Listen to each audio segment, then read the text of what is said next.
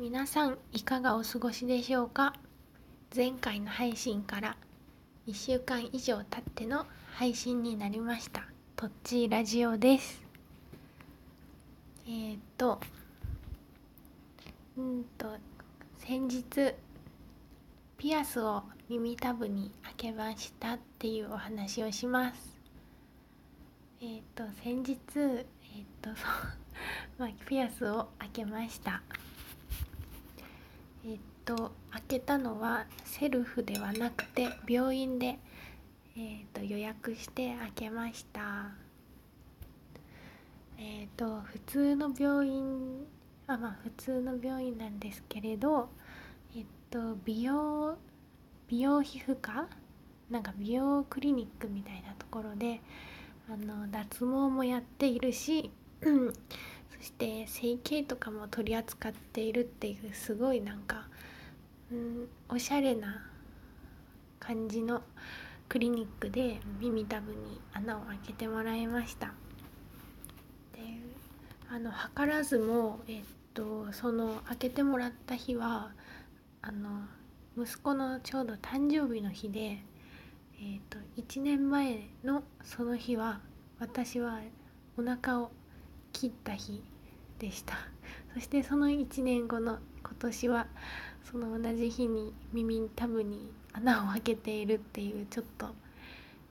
なんだろうちょっと面白いなって思いました。えっとそうえっと1年のうちに、うんと、ピアスを開けたいなって思う時期が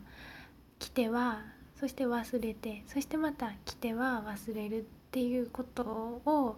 結構最近していたのでまあこの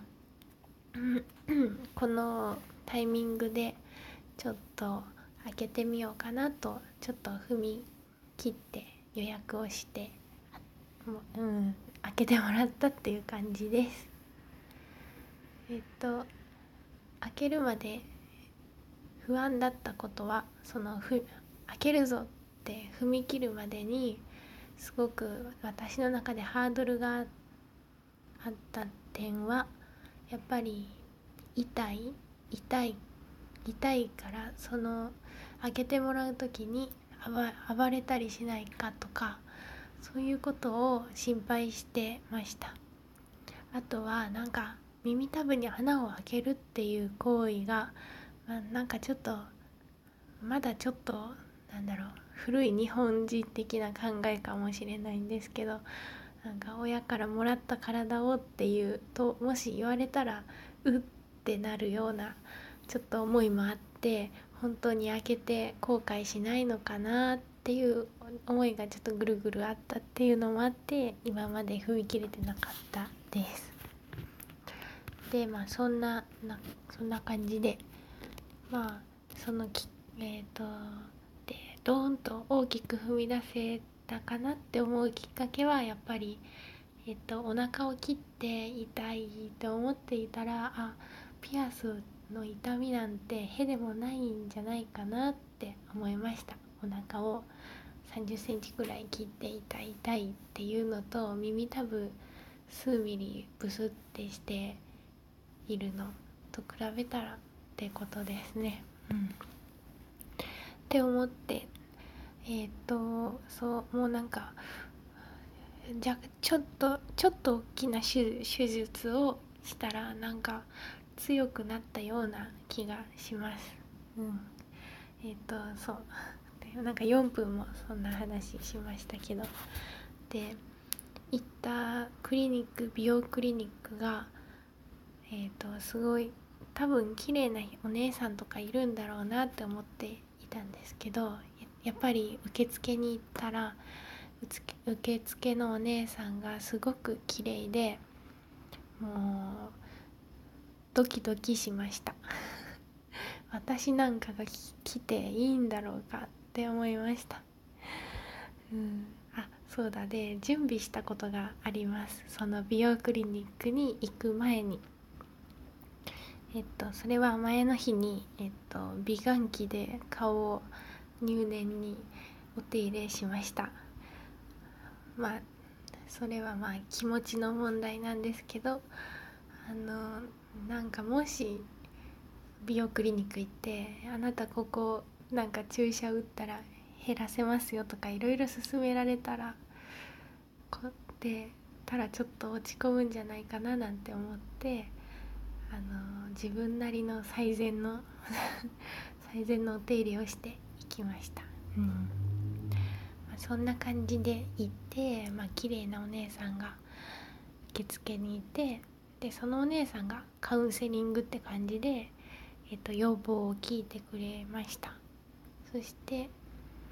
うんと そのお姉さんが開けたいところにこのペンで印してくださいって言われ言ってくれたんですけど開けたいところって言ってもバランスがわからないじゃないかって思いながらこうピッピッてもう何回も見ながらピッピッて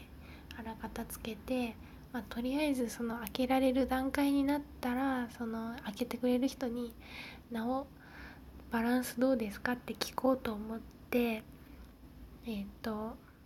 まあとりあえずピッピッてペンで耳たぶにチェックをしたことでした。うん。そんでまあこうあのまあ施術になって 施術になりましてえっと看護師さんが耳たぶにあの麻酔を打ってくれたので全然痛くなかったです。そしてえっとそのピッピって私がつけた印の場所なんですけどその看護師さんにバランスとか見てもらったりその耳たぶの端からの距離とかを左右一緒に測ってもらった。結果あのミリ単位ですごいもうバッチリ左右あの綺麗なところに印がついてますよって言ってくれておお奇跡であんだって思いました、うん、なんかちょっとこうなんだろう絵をやっているからその感覚感覚？感その耳たぶから穴までの感覚の目分量がすごくうまくできたんじゃないかななんて思いました。まあそんな感じで怖かったあの耳たぶを突き刺す痛みっていうのも、えーと、麻酔をしていたので全く感じずえっ、ー、とそうですね。変えることができました。ただその麻酔の注射を耳たぶに刺すんですけどその時がちょっと痛かったっていうくらいでした。でびっくりしたのは個人的にちょっとびっくりしたのはあの美容クリニックの院長先生もあの最終的にカウンセリングの後にお話ししてくれるんですけどその先生の見た目がなんか怖っと怖い感じで怖いっていうかチャラい感じなのかな。えーと、ちょっとがたいが良くてえっ、ー、となんか先生お医者さんの服は着ているんですけどえっ、ー、と多分なんかえっ、ー、と日サロ？日焼けサロンで焼いてるんだと思うんですけど顔とかがちょっとなんだろういい感じに焦げていて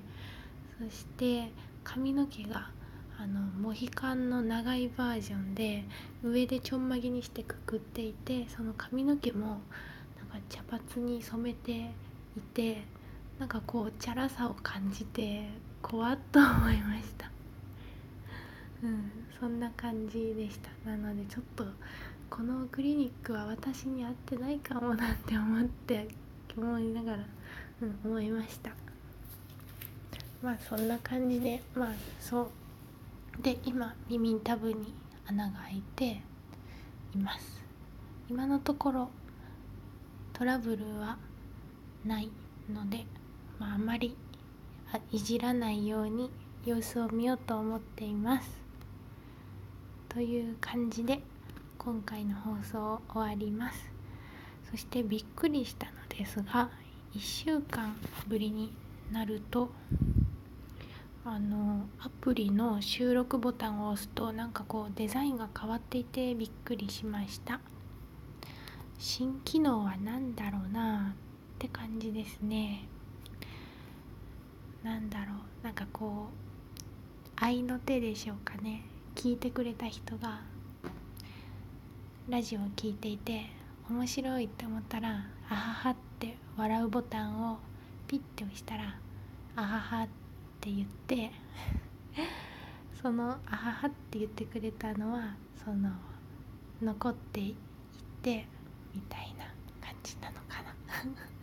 そんなことをできるかわからないんですけどなんかニコニコ動画っぽい感じかな。こうで私が「はは」って打ってポチって言って打ったら「あはは」って画面に流れていく。そして数日後っていうかまあ別の人がその動画を見ても私が打った「あはは」っていうのは